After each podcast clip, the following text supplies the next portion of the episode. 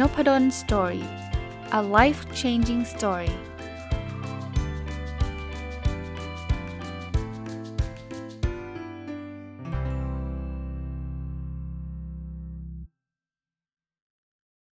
สวัสดีครับ ยินดีต้อนรับเข้าสู่นพดล Story Podcast นะครับ แล้วก็วันเสาร์รายการประจำของเราก็คือรายการผู้ประกอบการวันหยุดหรือ Weekend Entrepreneur นะครับ วันนี้หยิบหนังสือที่ชื่อว่า Write Useful Books มาฝากนะ หนังสือเล่มนี้เนี่ยเเป็นหนังสือภาษาอังกฤษนะ ผมอ่าน เขียนโดยคุณร็อบฟิตแพทริกนะก็ทำไมต้องเอาหนังสือเล่มนี้มารีวิว เอามาฝาก เพราะว่าผมคิดว่าผู้ประกอบการมันหยุดหลายหลายคนเลยเนี่ย สนใจจะเป็นนักเขียนนะครับ แล้วก็อีกประการหนึ่งคือตัวผมเองนะผมก็เป็นผู้ประกอบการวันหยุดนะ แล้วผมก็เป็นนักเขียนด้วย ผมก็ใช้เวลาวันหยุดนะ หรือไม่ก็ตอนเย็นหรือตอนเช้านะครับ ก่อนที่จะไปทำงานเนี่ย เขียนหนังสือนะครับ เขียนหนังสือ หนังสือเล่มนี้ซื้อมานานมากแล้วนะครับ แล้วก็ทิ้งไว้นะครับดองตามตามตามตามปกตินะหนังสือชอบซื้อมากกว่าชอบอ่านนะก็ซื้อมาแล้วก็เก็บไว้จนกระทั่งวันหนึ่งก็รู้สึกว่าเออน่าจะหยิบมาอ่านสักทีนะครับคือหนังสือปกติเนี่ยถ้าใครอยาก ชอบเป็นนักเขียนเนี่ยผมแนะนำนะไปหาหนังสือที่เกี่ยวข้องกับการเขียน แต่ว่าหลาย ๆ เล่มที่ผมไปซื้อมาเนี่ยบางทีมันเป็นการเขียนนิยายนะครับซึ่งซึ่งผมก็ไม่ได้ติดขัดอะไรหรอกเขียนนิยายก็เป็นเป็นอีกทางเลือกหนึ่งหลาย ๆ ท่านก็ชอบเขียนนิยายก็เขียนนะเพียงแต่ว่าตัวผมเองเนี่ยไม่ได้เป็นคนที่เขียนนิยายนะผมเขียนหนังสือแนว non fiction non fiction หนังสือเล่มนี้เขาพูดถึงวิธีการเขียน non fiction non fiction ก็คือแนว how to แนวพัฒนาตัวเอง แนวความรู้อะไรเงี้ย ที่ผมชอบอ่านแล้วมารีวิวอะก็ส่วนใหญ่ก็เป็น non fiction นะก็เอามาฝากครับเผื่อใครอยากจะเป็นนักเขียนเผื่อจะเอาไปใช้ประโยชน์กันได้ แล้วเล่มนี้เนี่ยรีวิวไปด้วยเดี๋ยวจะแถมความจะเรียกว่าอะไรนะ ประสบการณ์ส่วนตัวผมไปด้วยแล้วกันนะครับ เพราะว่าหนังสือจริงๆ มันเป็นหนังสือของฝรั่ง แล้วก็ก็มันมีหลายคอนเทกต์ก็จะเป็นของฝรั่ง เช่น การขายผ่านอเมซอนอะไรเงี้ยตรงนั้นผมอาจจะไม่ได้ลงลึกเนาะเพราะว่า เอาตรงๆ คนฟังผมก็คงไม่ได้คงน้อยคนมั้งครับ ที่อยากจะเขียนเป็นภาษาอังกฤษแล้วก็ขายผ่านอเมซอนซึ่งจริงๆผมก็ทำอยู่นะ ผมก็มีหนังสือผ่านอเมซอนผมเหมือนกันนะ อยู่ 3 เล่มเลยแหละนะครับ แต่ว่าอยากอยากจะโฟกัสวิธีการหรือแนวคิดกันมากกว่านะครับคนเขียนเขาก็เป็นคนที่เป็นนักเขียนเหมือนกันนะครับก็เป็นนักเขียนเหมือนกัน แล้วเขาก็ประสบความสำเร็จกับการเขียนหนังสือนะครับเขาก็เล่าเทคนิคเล่าอะไรต่างๆ ให้ฟังนะผมคัดเลือกมาแล้วกันนะบางบทบางอย่างที่ไม่เกี่ยวข้องมากนักผมก็จะข้ามไปนะครับ เริ่มต้นจากหนังสือที่มันแนวแนว non-fiction เนี่ยเขาก็บอกว่าจริงๆ หนังสือพวกนี้ถ้ามันจะมีประโยชน์เนี่ยมันจะต้องช่วยแก้ปัญหาให้กับคนอื่น อันนี้ชัดเจน คุณลองดูหนังสือที่มันเป็นเบสเซลเลอร์ทั้งหมดเลยแนวแนวแนวที่ไม่ใช่นวนิยายเนี่ยจะจะรู้เลยว่าหนังสือมันคือเออสอนคนเล่นหุ้นเนี่ยมันก็มีปัญหาใช่ไหมคนอยากเล่นหุ้น แล้วก็เล่นแล้วก็ไม่ประสบความสำเร็จ หรือก็หนังสือแนวสุขภาพเนี่ยจะทำยังไงให้เราผอมอย่างเงี้ยเห็นเยอะเลยนะครับ ซึ่งมันมันมันมันช่วยแก้ปัญหาเนาะแต่เขาบอกว่าเวลาเขียนหนังสือเนี่ยเขาใช้ภาษาอังกฤษว่า make a clear promise and put it on the cover ก็คือเอาให้ชัดว่าคุณจะแก้ปัญหาอะไร promise ก็คือสัญญา สัญญาที่คนอ่านเสร็จแล้วเนี่ยจะจะจะได้อะไรไป แล้วก็ใส่เข้าไปในชื่อเลย หรือใส่เข้าไปในปกเลย อันนั้นชัดเจนนะครับ อีกประการหนึ่งคนที่ไม่ค่อยคิดก็คือว่าคนชอบคิดว่าหนังสือนี้สำหรับทุกคนเนี่ยเขาบอกมันมันไม่มีหนังสือแบบนั้นหรอกสำหรับทุกคน ปกติเราก็จะได้ครับรับคำแนะนำว่าหนังสือเนี่ยเราต้องบอกว่ามันสำหรับใครใช่ไหมแต่หนังสือเล่มนี้บอกว่านอกจากนั้นเราต้องรู้ด้วยว่าหนังสือเนี้ยไม่เหมาะกับใครเออ ต้องบอกนะ อย่าไปบอกว่าทุกคนนะ เพราะจริง ๆ แล้วน้อยน้อยเล่มมากครับที่เป้าหมายคือทุกคน แล้วพอทุกคนมันจะไม่มีใครสนใจนะครับ หนังสือก็จะต้องมีสโคปมีความชัดเจน มาถึงตรงนี้ผมขอแทรกเลย คือผมเข้าใจนะ คนเขียนหนังสือหรือบางคนเนี่ยเป็นสำนักพิมพ์หรืออะไรก็ตามเนี่ยนะเขาก็อยากให้หนังสือเขาขายดี คือการเขียน promise การเขียนว่าหนังสือนี้จะช่วยอะไรคนได้เนี่ยเป็นสิ่งที่ดีนะตั้งชื่อหนังสือประประเภทที่แบบว่าอ่านแล้วยังไม่รู้หนังสือมันคือหนังสืออะไรเนี่ยโอกาสที่จะเป็น best seller หรือขายได้ดีเนี่ยก็ก็ลำบาก แต่อย่า over promise อย่าแบบ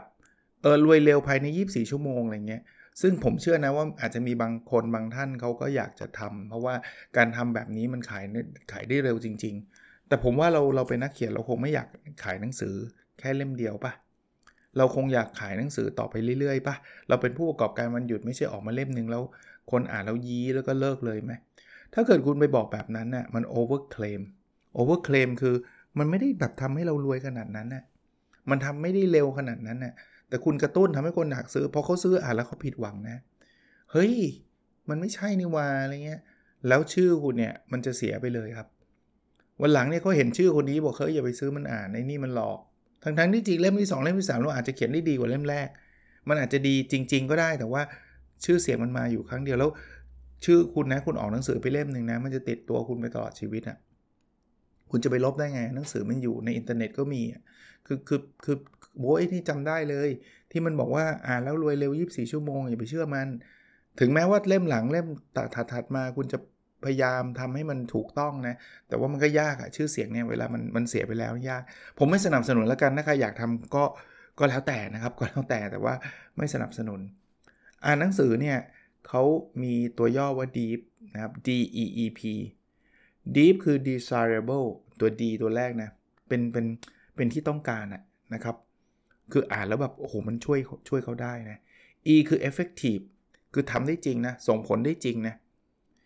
อีกอันนึงคือ engaging engaging คืออ่านแล้วติดมือเลยครับ อ่านแล้วรู้สึกแบบโหมันสนุกทุกหน้าเคยเห็นหนังสือประเภทที่แบบว่าอ่านตั้งแต่หน้าแรกแล้วไม่อยากวางใช่ไหม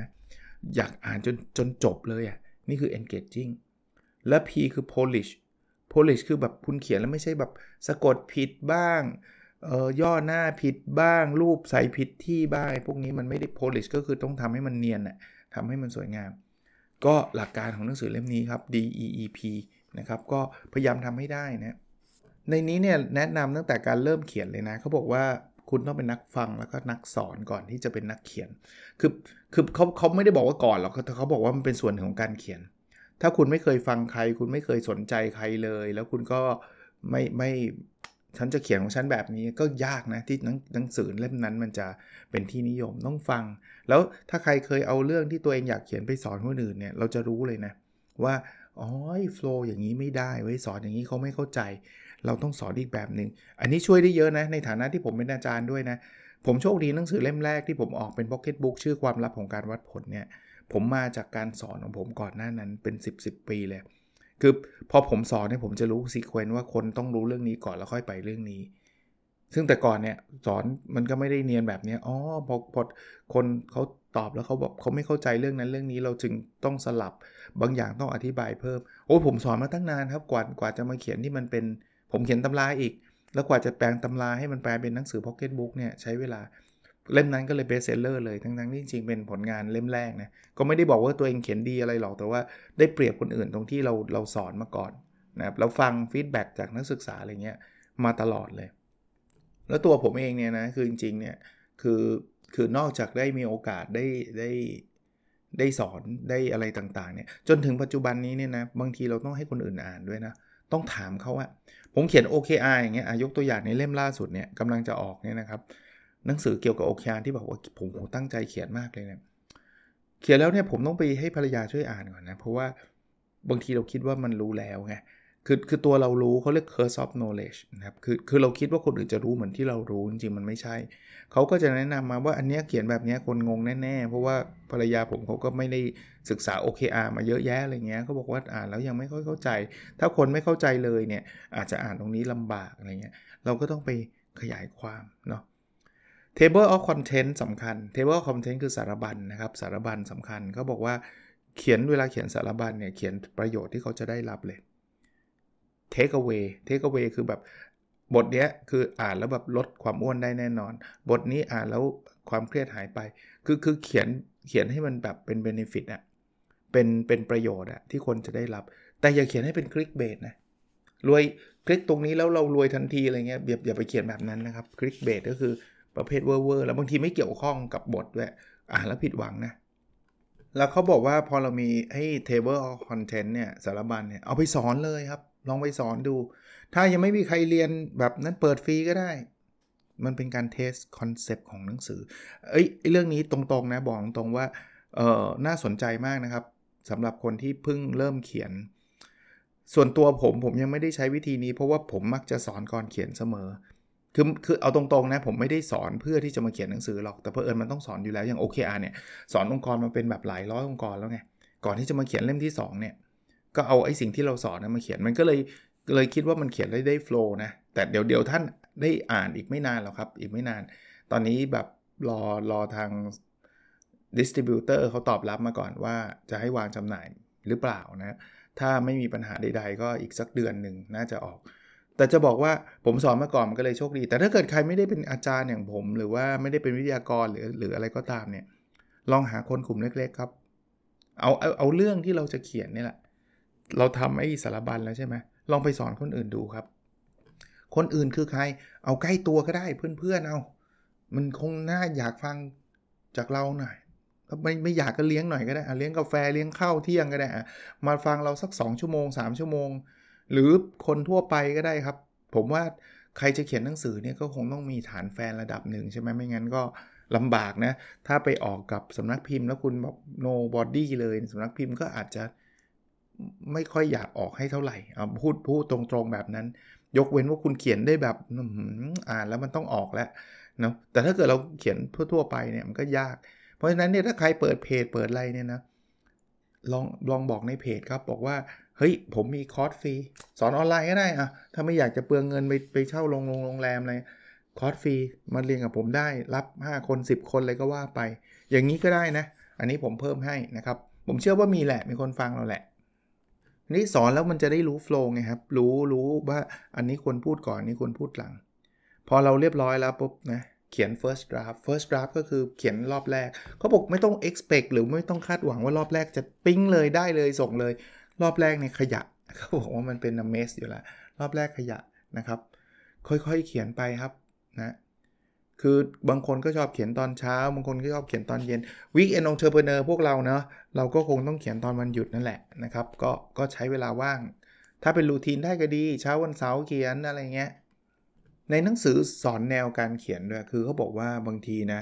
คุณไปเขียนแบบประเภทที่แบบว่าทฤษฎีเยอะๆ ในช่วงแรกๆเนี่ยคือกะปูพื้นไง คุณต้องรู้จักทฤษฎีทฤษฎีทฤษฎีเนี่ยคนจะไม่ engage ครับ พออ่านทฤษฎีใหม่ๆ อ่านโอเคเนาะหลักการนู่นหลักการนี่ใหม่ ๆ แล้วมันก็มันอ่านนานๆเข้ามันก็เบื่อไงหลายคนก็อ่านไม่จบเล่มแล้วก็ทิ้งทั้งนี้จริงอะเรื่องที่มันแบบเจ๋งๆมันอยู่ท้ายเล่มนะเขาบอกไม่ครับ คุณแทรกระหว่างทาง คุณเขียนมีทฤษฎีแทรกคุณเอาผลลัพธ์มาให้ดูเลย แล้วเสร็จแล้วเรื่องถัดไปคุณจะใส่ทฤษฎีแทรกเข้าไปเอาผลลัพธ์มาให้ดู คุณลองยกอันนี้ผมผมยกตัวอย่างให้มอลคอมกราดเวลเนี่ยก็คือเป็นนักเขียนเบสเซอร์ระดับโลกเลยนะครับ เขียนหนังสือหลายเล่มนะ Outlier Blink Tipping Point นะครับ ถ้าใครไม่เคยอ่านไปหาอ่านได้ เราจะเห็นลักษณะของนักเขียนแบบนี้เขาจะมีทฤษฎี เสร็จเขาจะมี case study กรณีศึกษาของจริง take away สิ่งที่คุณนำไปปรับปรุงได้ เดี๋ยวก็ทฤษฎีแทรกมาหนังสือภาษาอังกฤษ how to เนี่ยจะจะเป็นแบบนั้น ถ้าเขาปูพื้นทฤษฎีมาแบบ 100 หน้าเนี่ยเราเลิกอ่านละ อ่านแล้วก็อ่านไม่จบเพราะมันเบื่อนะครับ ใช้วิธีแบบนี้จะ engage คนได้ตลอดทาง ค่อยๆ แทรกไปทีละนิดทีละนิด แล้วก็มีผลลัพธ์ผลลัพธ์โชว์กรณีศึกษาอะไรเงี้ยจะสนุกกว่า อีกเรื่องหนึ่งนะเขาบอกว่าเวลาของของคนอ่านมีค่า เพราะฉะนั้นเนี่ยตัดสิ่งที่มันไม่เกี่ยวข้องทิ้งบางคนชอบพลาดอะ เขียนยาวไปเรื่อยเปื่อยเลย คือถ้าเป็นถ้าเป็นนิยายนี่คนละเรื่องนะนิยายบางทีมันอาจจะต้องแบบอธิบายนู่นนี่นั่นอะไรเงี้ย แต่ว่า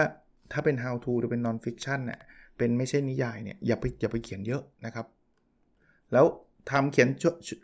ครั้งแรกแล้วมันยังไม่เพอร์เฟกหรอกกลับมาอ่านกลับมาเช็คกลับมาตัดเป็นเรื่องปกติหรอของนักเขียนเลยนะบางทีเขียนแล้วไม่ถูกใจก็ต้องเช็คต้องตัด ผมก็เป็นนะผมก็เป็น ผมเนี่ยอาศัยว่า อันนี้อันนี้ผมต่อยอดให้นะประสบการณ์ส่วนตัว ผมจะเขียนหนังสือทุกเล่มเนี่ยผมจะลงเพจไปด้วย คือลงเพจมันดีตรงไหนรู้ป่ะ มันได้รับ feedback กลับมา จากคนอ่าน อย่างน้อยๆเนี่ยผมจะเห็น engagement แล้วเฮ้ย ตอนนี้คนอ่านชอบมากเลย รู้ได้ไง โอ้ก็จำนวน reach จำนวนคนอ่านเป็นล้านเลยอย่างเงี้ย เรารู้เลยว่าเรื่องนี้ต้องเป็นไฮไลท์ เฮ้ย ตอนนี้ทำไมมันแป๊กวะ ตอนนี้เขียนแล้วคนอ่านหลักร้อย หลักพันน้อยอะ่ะ เฮ้ย แสดงว่าเขียนสับสนปะเขียนวกวนปะเขียนยาวไปปะเราค่อยๆมาปรับบางบางทีคนอ่านมาบอกเองนะอาจารย์ตรงนั้นสะกดผิดบ้างสะกดอันนี้ตกลงมันแปลว่าอย่างนี้ใช่ไหมคะ แสดงว่าเราเขียนไม่เคลียร์ไงเขียนแล้วบางทีทำคนอ่านสับสนเงี้ยเราก็จะได้รู้ แต่ไม่ว่าไงก็ตามนะ เราเขียนยังไงก็ตามเราอ่านเองเนี่ยเดี๋ยวเราก็จะตัดได้ระดับหนึ่งก็จบ เขาบอกให้หา beta reader beta reader คือคนที่จะมาช่วยอ่านทั้งเล่มอะ จริง ๆ คนกลุ่มนี้อย่างที่เมื่อกี้เล่าไปบ้างนะครับว่าคุณอาจจะให้เพื่อนๆที่สนิทกัน ของผมก็จะภรรยาผมถ้าถ้าภรรยาผมมีเวลานะครับ เดี๋ยวนี้ก็บางทีผมก็ไปจ้าง editor มืออาชีพเลยนะครับคือคนที่เขาอ่านที่แบบเป็นเป็นเป็นเป็นมืออาชีพอะนะครับอันนั้นก็ก็มีต้นทุนนะแต่ว่าถ้าเกิดใครแบบพอจะรีคูดคนได้เพจคุณน่ยนะครับ คุณสามารถบอกได้นะคนก็จะส่วนใหญ่ยินดีนะ ก็อาจจะไม่ได้ทุกคนหรอกบางคนก็อาจจะรอหนังสือแต่ขี้เกียจอ่านเป็นแบบ first draft แต่คุณอาจจะบอกว่าเฮ้ยคุณมาช่วยอ่านหน่อยได้ไหมแล้วเดี๋ยวหนังสือออกมาเดี๋ยวผมมีหนังสือแจกพร้อมลายเซ็นอะไรเงี้ยคนคนถ้าเขาเป็นแฟนคลับคุณเนี่ยเขาเป็นคนติดตามคุณเนี่ยเขาเขาก็ happy นะคือในหนังสือเนี่ยเขามีแม้กระทั่งเป็นแอปให้เลยนะครับ ให้คนอ่านแบบนี้มา comment ได้ได้ในในในแต่ละ part highlight แล้วเขียน comment ได้เลย มันคล้ายๆ คุณเอา Microsoft Word ไปให้ให้คนอ่านแล้วคนอ่านไฮไลท์แล้วก็ใส่ comment เข้ามาว่าตรงนี้ดีมากตรงนี้มันมากตรงนี้น่าเบื่อ ตรงนี้งงอะไรอย่างเงี้ยแล้วคุณอย่าไปแบบ take it personal นะ เพราะเขาด่าแบบเขาบอกว่างงคุณโกรธอย่างนี้ อันนี้เขามาหลังเขาไม่อ่านให้คุณเลยนะ เฮ้ย งงที่ไหนแกมันโง่อะไรเงี้ย เฮ้ย ถ้าเกิดคุณทำแบบนั้นนี่เขาเลิกอ่านให้คุณเลยนะนะพอช่วง beta reader reading เนี่ยอ่านมาคุณเก็บฟีดแบ็กมาคุณทำให้มันดีขึ้น ตอนนั้นคุณอาจจะเริ่มต้น pre sale อะ pre sale คืออะไรปะ pre sale คือคนที่เราจะแบบเราจะประกาศไว้เลยว่า หนังสือจะออกแล้วภายใน 1 เดือนเอ่อจะจองกันไหมอะไรอย่างนี้ ให้เขาโอนมาก่อนอะไรเงี้ยก็ก็สามารถทำได้นะเเดี๋ยวนี้นะ ยกตัวอย่างหลาย ๆ ที่เลย เขาก็ทำนะ ผมเห็นคุณอะผมยกตัวอย่างนักเขียนในดวงใจผมคนหนึ่งคือคุณนิ้วกลมก็ทำนะคุณนิ้วกลมก็จะแบบจะออกแล้วนะเอ่อวันเสาร์นี้ตอนเช้า7จ็ดโมงจองกันได้อะไรอย่างนี้ เราก็จองนะก็นักเขียนคนโปรดผมอะผมก็จองแล้วผมก็ไปจ่าย แต่ไม่ใช่ว่าจองปุ๊บมาลืนเขาจะส่งนะเดี๋ยวเขาจะไปพิมพ์ Pre-sale เนี่ยมีข้อดีคือคือทำให้เขารู้ประมาณการได้ระดับหนึ่งว่าหนังสือเล่มนี้มันจะฮิตขนาดไหนถ้าโหถ้าคนจองกันเยอะเนี่ย แสดงว่าฮิตเวลาเขาพิมพ์เขาก็จะอาจจะพิมพ์จำนวนเยอะหน่อย แต่ถ้าเกิดดูแล้วแป๊กๆดูแล้วคนไม่ค่อยบายอินเท่าไหร่ ไม่ค่อยเชื่อ ไม่ค่อยอยากจองเท่าไหร่ ก็เป็นการเตือนตัวเองนะว่า ถ้าจะพิมพ์ก็พิมพ์ให้มันน้อยหน่อยนะครับ ช่วงนี้ในหนังสือเขาก็เล่าบอกว่าเราสามารถที่จะทำ marketing ได้เลยนะครับ marketing เยอะแยะเลยนะ มีหลายวิธีมากเลย เช่นออกพอดแคสต์ก็ได้นะ เอาเอาตรงๆนะ อย่างพอดแคสต์ผมเนี่ยสำนักพิมพ์เขาก็จะส่งหนังสือเล่มใหม่ ๆ ที่เขาออกมาให้ผมแต่แต่แต่โน้ตไว้นิดนึงนะ คือสำนักพิมพ์เขาก็ไม่ได้บอกขอร้องว่าอาจารย์ช่วยรีวิวให้หน่อย เพราะว่าผมบอกชัดเจนว่าผมไม่ได้ไม่ได้สามารถจะรีวิวทุกเล่มได้ เพราะว่าผมผมจะไม่ไม่รีวิวหนังสือที่ผมไม่เคยอ่าน เพราะฉะนั้นเนี่ยผมจะไม่มาพูดว่าโอ้โหเล่มนี้สุดยอดเด็ดมาก แล้วก็ตัวเองไม่ได้อ่านไม่เคยทำ ผมต้องอ่านก่อน แต่เวลาผมมีจำกัด เพราะนั้นผมคงต้องเลือกอ่าน แล้วก็ต้องยอมรับว่าหนังสือมันมีเยอะกว่าเวลาผมแน่นอน เพราะนั้นสำนักพิมพ์ให้มา 10 เล่มเนี่ยผมอาจจะอ่านได้เล่มเดียว 2 เล่ม ผมก็บอกว่าเออไม่ว่ากันนะ ถ้าเกิดส่งมา 10 เล่มแล้วอีก 9 เล่มเนี่ยผมเอาไปขายไปประมูล เอาไปเข้าโครงการหนังสือเพื่อการทำบุญอะไรอย่างนี้ ผมทำอยู่ทุกทุกทุกสัปดาห์นะครับ ทุกสัปดาห์ในเพจน้องบุญสตอรี่ ก็ไม่ว่ากันนะ เพราะถ้าเกิดถ้านบอกไม่ได้ อาจารย์เอาไป 10 เล่มอาจารย์ต้องรีวิว 10 เล่มอย่างนี้ท่านไม่ต้องส่งมาก็ได้เพราะผมผมไม่สามารถรีวิวหนังสือที่ผมไม่ได้อ่านได้ แล้วทำไมอาจารย์ไม่อ่านล่ะ เวลาจำกัดผมคงต้องเลือกอ่านในหนังสือที่ผมอยากอ่านมั้งเอาตรงๆ มันไม่ใช่ว่าเล่มนี้ดีเล่มนี้ไม่ดีนะมันดี แต่ว่ามันอาจจะไม่ได้อยู่ใน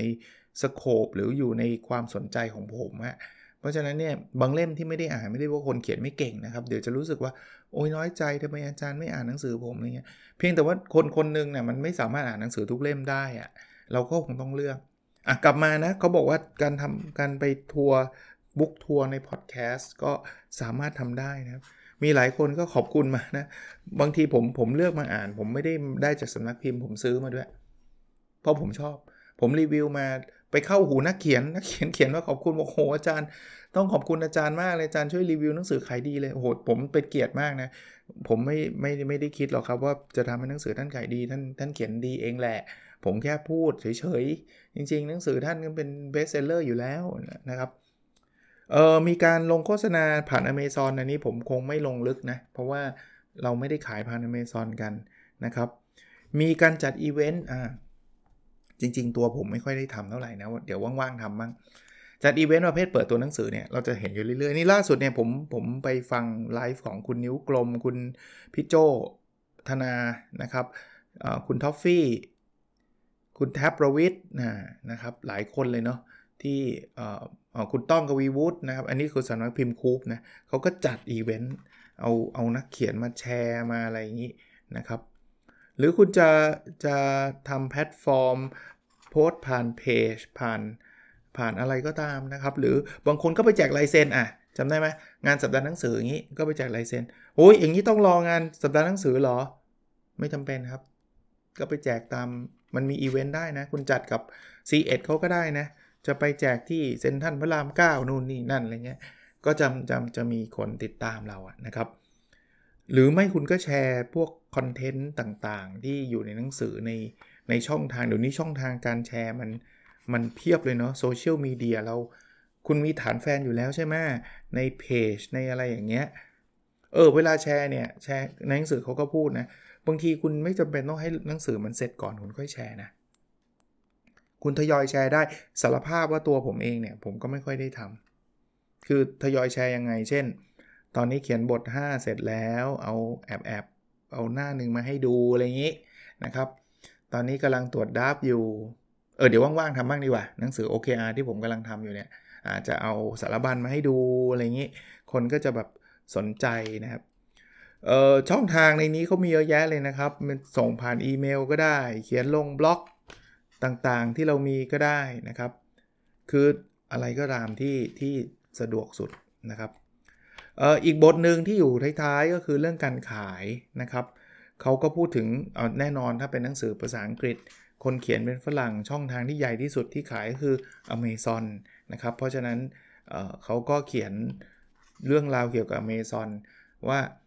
วิธีทำให้หนังสือเราดังนะ เช่น มีคนมารีวิวนะครับอ่าแล้วรีวิวเยอะ เออเวลาผมซื้อหนังสือผ่านเมซอนผมดูรีวิวนะ ถ้าเล่มเอาเอาช็อตแรกที่ผมดูเลย คือผม search สมมติผม search คำว่า OKR เนี่ย มันมีหนังสือเยอะนะ OKR ผมจะอ่านเล่มไหนก่อนหรือว่าเล่มที่มีรีวิวเยอะ มี 500 รีวิวเนี่ยแสดงว่าต้องฮิตใช่ปะ่ะ ถ้ามีแค่ 1 รีวิวเนี่ยแสดงว่ายังไม่ค่อยฮิตเท่าไหร่นะครับ ก็ก็รีวิวช่วยได้นะ แต่ว่าในเมืองไทยอาจจะไม่ค่อยมีคนมารีวิวเท่าไหร่นะ เมืองไทยก็คงดูได้ได้ ถ้าไปตามร้านหนังสือก็ไปดูตำแหน่ง book best seller อะก็จะจะมีส่วนนะ แล้วก็ถ้าเป็น ส่วนใหญ่ผมก็ดูตามอินฟลูเอนเซอร์อ่านกันอะมีส่วนเหมือนกันนะครับ คนนู้นอ่านเล่มนี้แล้วบอกว่าดีอะไรเงี้ย ผมอ่านหนังสือตามคุณบอยวิสูตรแสงอรุณเลิศ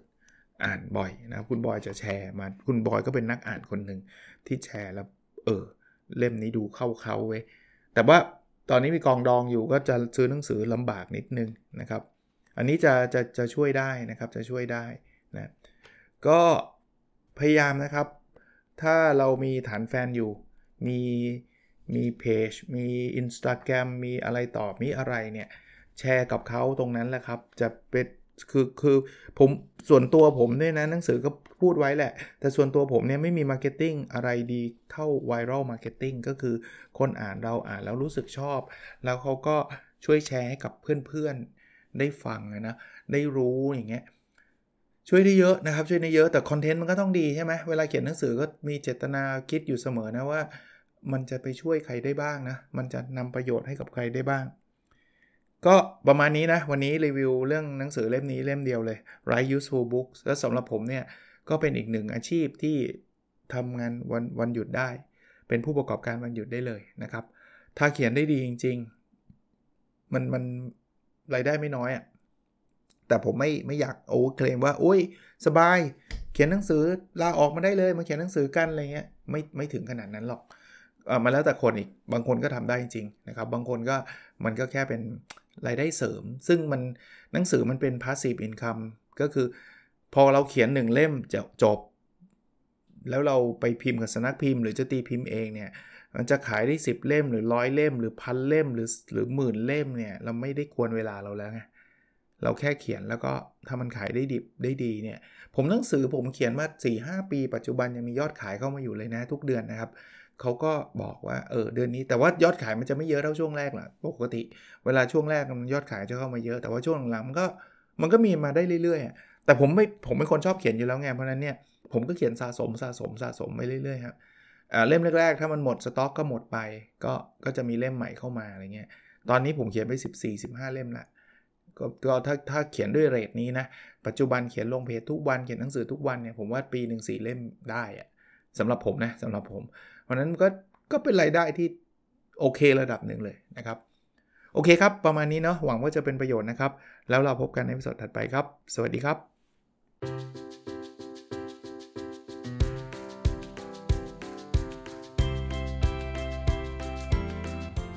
n o p a d o n Story a life changing story